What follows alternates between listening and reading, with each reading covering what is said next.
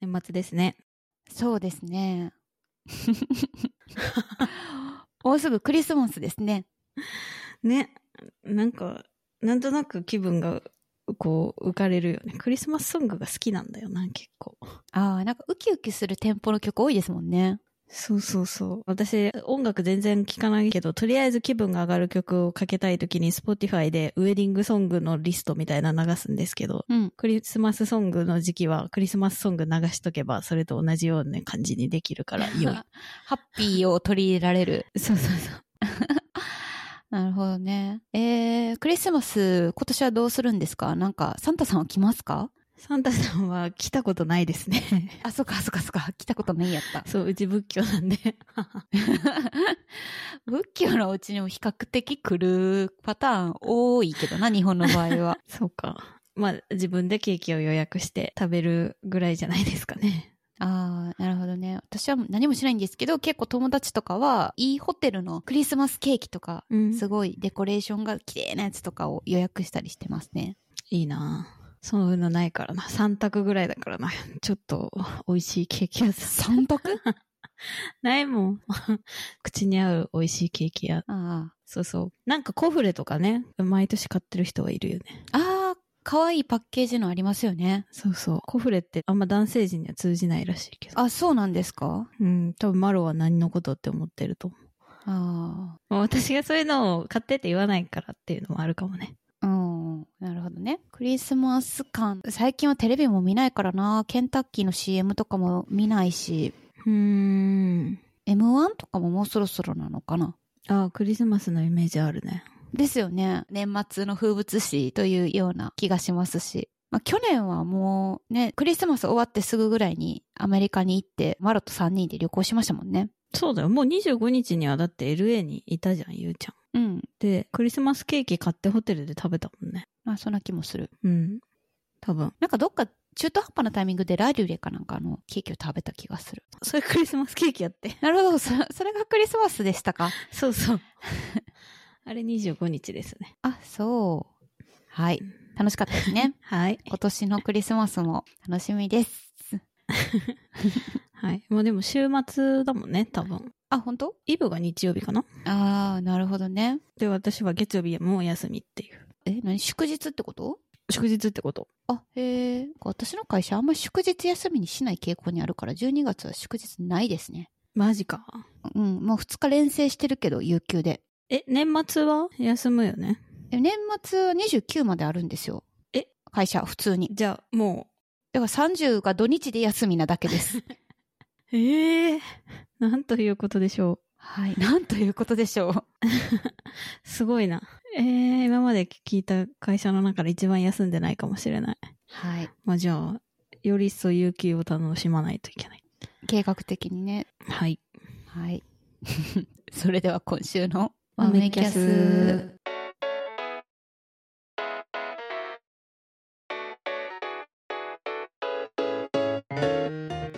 改めましてご機嫌さんゆうです。ご機嫌さん、さきです。まめまめキャストです。学生時代に京都で出会ったミレニアル世代の二人、ゆうちゃんと私、さきが気になっているプロダクトやコンテンツ、最近あった面白いことを紹介しながら、耳まめ、口まめに語り合う番組です。よろしくお願いします。よろしくお願いします。なんか半年以上前なんですけど、うん。株主総会のセミナーみたいなのに行ったことがあって、お、やる側のうん、やる側の。うんうん。そのセミナーは株主総会の総、総長って言うんやっけなんやっけでも爽快やから。とあ、議長や。えっと、株主総会の議長向けのセミナー で、総長。総長じゃなくて議長ね。はい。議長向けのセミナーだったんで、議長って大体社長とかがやるんで、おじさんが多かったんですよ、圧倒的に。うん。私は全然議長じゃないけど、運営側の一人として、そのセミナーに参加したんですね。うんうん。こう、登壇してお話しされる弁護士さんもおじさん、聞く人もおじさんみたいなセミナーで、おじさん祭りやな。そう、おじさん祭りで、答弁のコツとか、最近の株主総会の潮流みたいなのをお話しされてたんですけど、その中で、うん。こういうこうテクニックとか、こういう答え方っていうのは、いわば抑えのピッチャーとして、みたいな感じで、野球に例えて話し合ったんですよ。うんうん。よくあるね。えおじさん野球に例えがちじゃないって思って。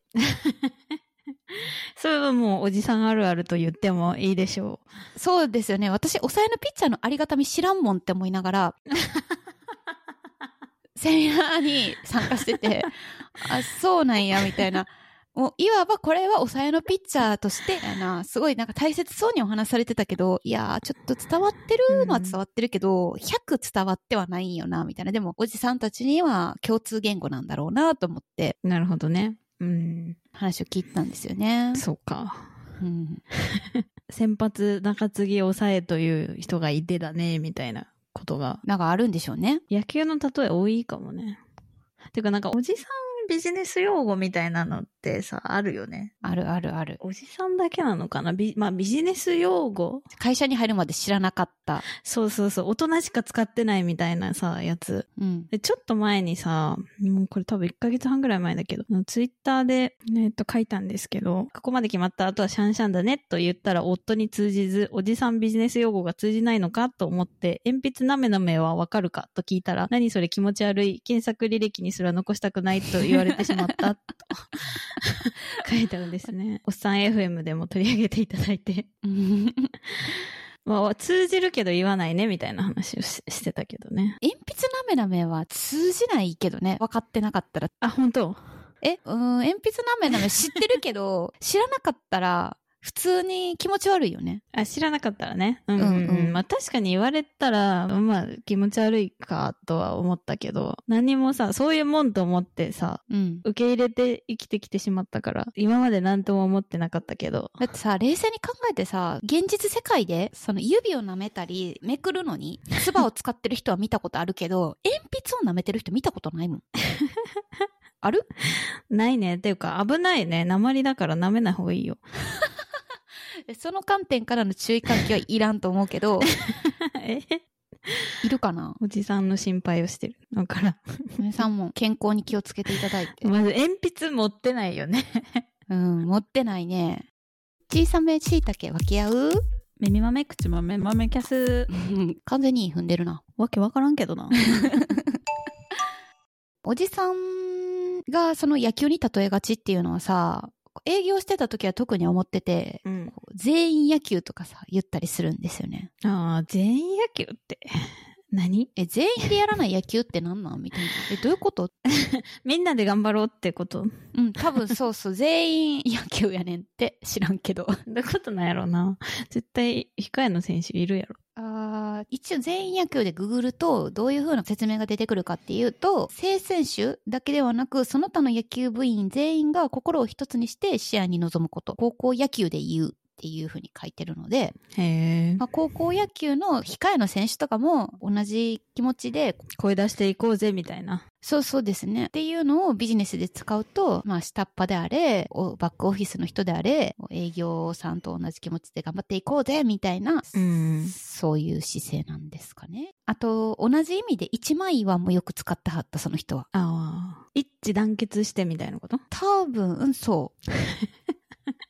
その一致団結というか、ワンチームなんだから、中で利害関係とかを考えずに、同じ方向を向いて頑張ろうぜ、みたいなことなのかなと理解していました。うん。なるほど。。あんまり聞かない一枚岩の方はいやいやいやき、わかるよ。伝わる伝わる。言わないけど。うん、私も使わないな。いやでもそれは、おじさんビジネス用語だから使わないというよりは、それを言う場面がないから使わないだけかも。なんか、心情的に。別に、みんなそれぞれでいいじゃないって思ってるから。なるほどね。 え、じゃあ、これはこれは正直ベース。あ、言う。 嘘言うのそれは言います。はい。言うんか。正直ベース。これは絶対にビジネス用語ですよ。そう、おじさんかは分からんけど。だって学生の時に さ、え、ちょっとこの映画正直ベースどうやったみたいな言わないじゃないですか。うわーまあそんなに言わないけど。でも、今日話してきた中では、言う部類に入ると思う。あ、そう。ぶっちゃけとかの方が言うかも。あーなんかぶっちゃけ、ぶっちゃけよりは、んどうだろう。なんかビジネスっぽいかなと思って言ってるかもしれない。か、まあそこまでカジュアルな関係じゃなかったら、まあ正直なところとか言いますね。あそれはそうだね。正直なところ。はい。とか、まあ実際問題とか、そういうのは言います。うん、うん、うん。うん。実際問題って何なん まあ、個人的には、とかね、 ああ、言いますかね、私はね。言うね。そういうビジネス用語他にあるえー、診察の時分かんなかったのは、うんポンチエ。あポンチエって言う あ、あんまり言う使ってるところも聞いたことない。なんか、ポンチエ、 ね、叩き台みたいなことそのうーん、なんか、図、図示したもの。あーポンチエ、構想図。イラストとか図を使って、なんかこう概念的なものを示、示したものうーん。まあ、あの、イメージはつくけど、ポンチエちょっと書いてみてよって言われたら、 うん。データ形式聞くかも。何のことかわからんよな。あと、ガラガラポン。それは接したことがない言葉です。あ本当ガラガラポンはなんか、全部ぐちゃぐちゃになって振り出しで戻るみたいなイメージなんですけど。え、シャッフルするみたいなことじゃなくて、仕切り直しみたいな意味あ、そうそうそう。一旦白紙に戻っちゃうみたいなこと。え、ガラガラポンって言われたら、あの、フルーツバスケットみたいなこと想像しちゃう。 席替えガチャガチャガチャってするみたいな。あ、そういう感じ、そういう感じ、そういう感じかも。ガラガラポンってなんなんやろなわからんけど。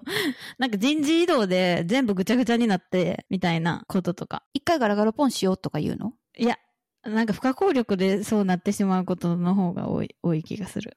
別にしたくてする人はあんまいない気が。ああ、もうこれじゃガラガラポンやねーって感じあ、そうそうそうそう。残念ながら、ここまで積み上げていたのに、みたいな。 うーん、今後も使わなそうです。うんなんかポンチエに近いのでいくと、ペライチとかいうのも、学生時代はあんまり使ってなかったかも。あー、一枚紙とか。うん。なんかそういうビジネス書面的なものを指す言葉っていうのは、あんまり学生時代は使ってなかったかな。そうね。言わないよね。うん。でもまあ、もし必要なんだったらペライチ書いてみるんでとかは言っちゃうな。もう今は。うんうんうん。慣れていっている。うん。でも未だにあるよ。最近分かんなかったのはね、うん。出負け。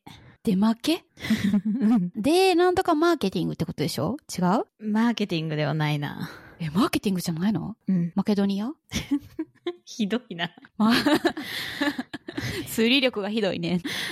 えっとね、デマケーションだこれ多分お役所用語なんじゃないかな。え、知らん。どういう意味本来の多分英語の意味的には、境界とか区分っていう意味だと思うんだけど、うん。それが多分転じたのかよくわからんけど、業務の役割分担とか、なんかどこからどこまでをどの部署がやるかみたいなことを、出負けって。ディスクリプションみたいな意味かなうーんジョブディスクリプションとかって最近よく聞く気がするんですけど、それとはまた別。ああ、それ多分個人の話だと思うんだけど、というよりは、部門ごとの線引きみたいな意味で使われているっぽい。例文を言ってくださいよ。えー、なんだろうな。え、このプロジェクト、複数の部門が関わってるんですけど、まだ出負けが決まりきってないんですよね、みたいな。ああ、なるほどね。役割分担って言ってくれたらいいの に。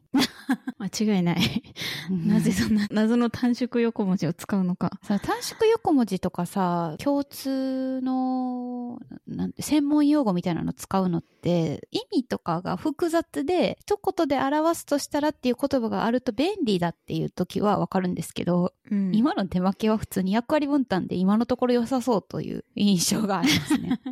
そう。なんだろうね。え分担って言うと角が立つとか思った人がいたんでしょうか。でも私には通じなかったので、意味、意味なかった。 そうですね。え、ど、どういうことですか って。なっちゃった。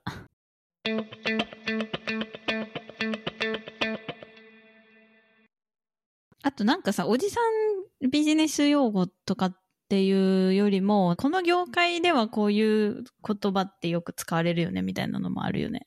ああ、あるあるある。例えば、トンマナとかあ、それ私、ゆうちゃんからしか聞いたことないかも。ほんまに多分。あ、 そう。トンマナっていうのは、トンマナの略なんですけど、うんなんか広告とかウェブデザインとかのコンセプトとかこう雰囲気に一貫性、トーン、 なんか一貫性を持たせることですうね。ん。わかるよわかるよ。言ってることはわかる。カラーパレット守ってよって、みたいなことでしょうん。その色だけじゃないから、こう、なんて言うんだろなるほど。う。ポップさとか、 そのデザインの方向性みたいなのも含めてっていうことで、はいはいはい。トンマナっていう言い方をするんですよね。ふんふんふんふん。でその広告系でいくと、なんかシズル感みたいな、あ聞いたことあります。ます。これはね、私、さきさんには別に使ったことないと思うんですけど、聞いたことある。ありますそれもよくわかんないけど、なんていうのシズ、シズ、 シズリングみたいなことでし ょシズル、そう、シズルなんですけど、なんか美味しそうに見えるとか、そういうイメージじゃないのみ、みずみずしいとか、お肉がじゅわってしてるみたいな、そういう。あ、そうです、そうです。今調べたところによると、しずるの語源っていうのは、肉を焼く時のジュージューという音を表す擬音語、しずる。う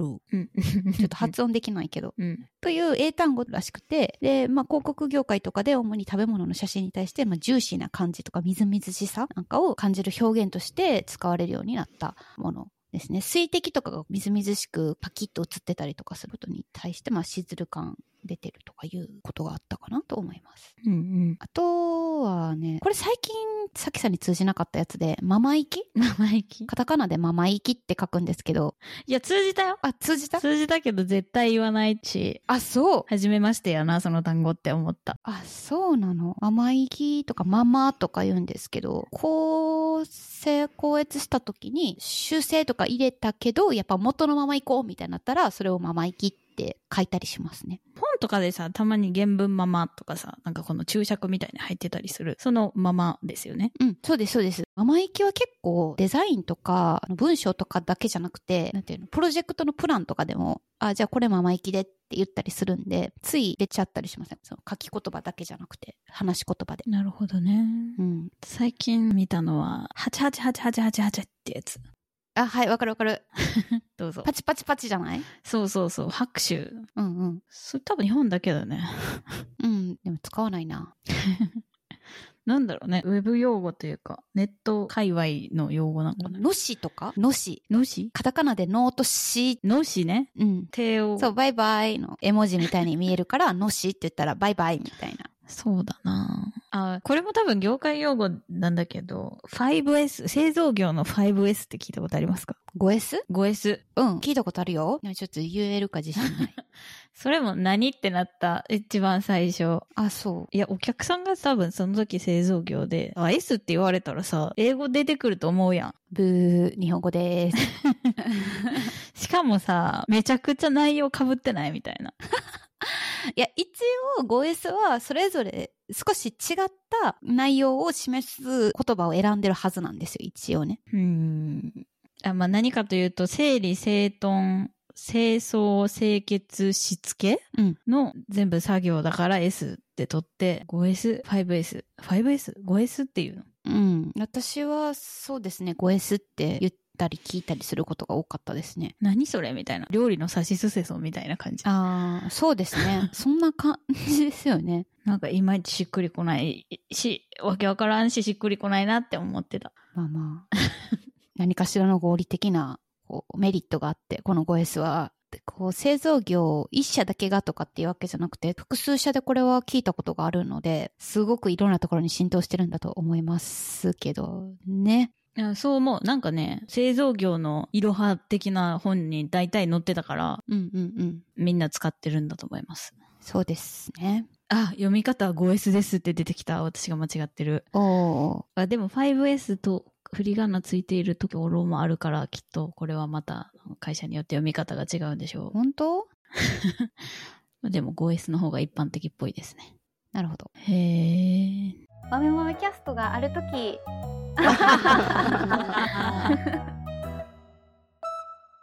なんかマロはマロでさ、聞いてみたらエンジニア界隈の用語とかありそうですけどね。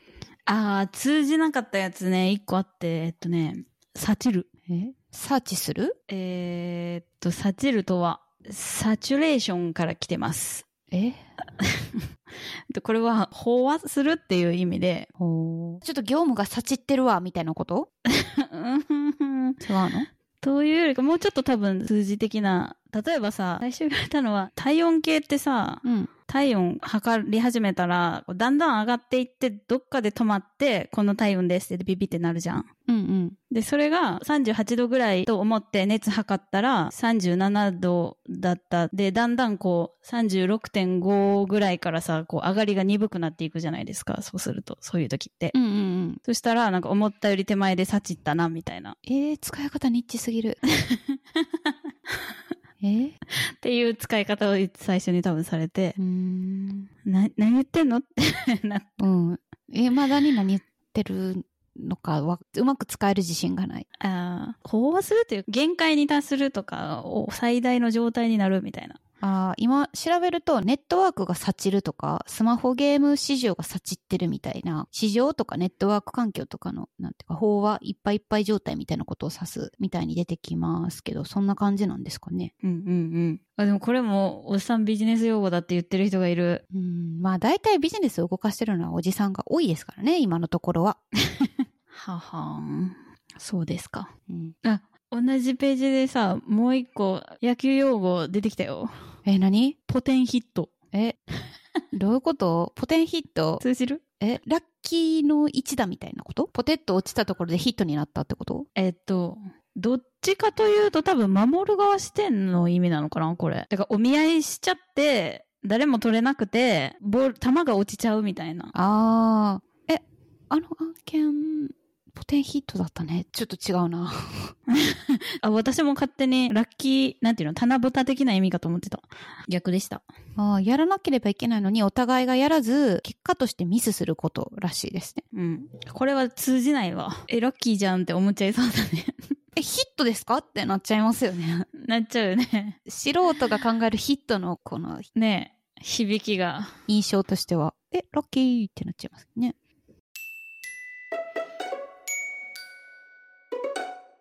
あと、まあ、ポテンヒット調べたら、仁義を切るとか、えいやとかも出てきますね。はいはいはい。意味わからんことはないけど、確かに会社に入ってから、ああ、そういう使い方するの ね、と思いました。うん。えいやってなんやねんっていう。え、いや、はい。 通じないんでね。 あと、こういう言葉って翻訳するのすごく難しいので、うん、なんというか、やめてほしいよね。 うん。やめてほしいし、自分もやめた方がいいなと思いますね。なんかこういう言葉で頭の中の言いたいことを構成してしまってると、英語にして話すときとかに、自分の中でも混乱しちゃいますしね。うんうん。し、誰かがそれを伝える、伝言ゲームするときにすごく大変になっていってしまうので、うん。気をつけたいと思います。うん、はい、気をつけます。はい。というわけで、まめまめキャストでは皆さんからのお便りお待ちしています。自分の会社では、業界ではこんな用語使ってますよというのを教えてください。 面白いので。い。はい、概要欄にある Google フォームから送っていただくか「ハッシュタグマメキャス」でつぶやいていただけると嬉しいです Twitter やポッドキャストアプリでのフォローもぜひお願いしますではここまでのお相手はさきとゆうでした。それではご機嫌さん。バイバーイ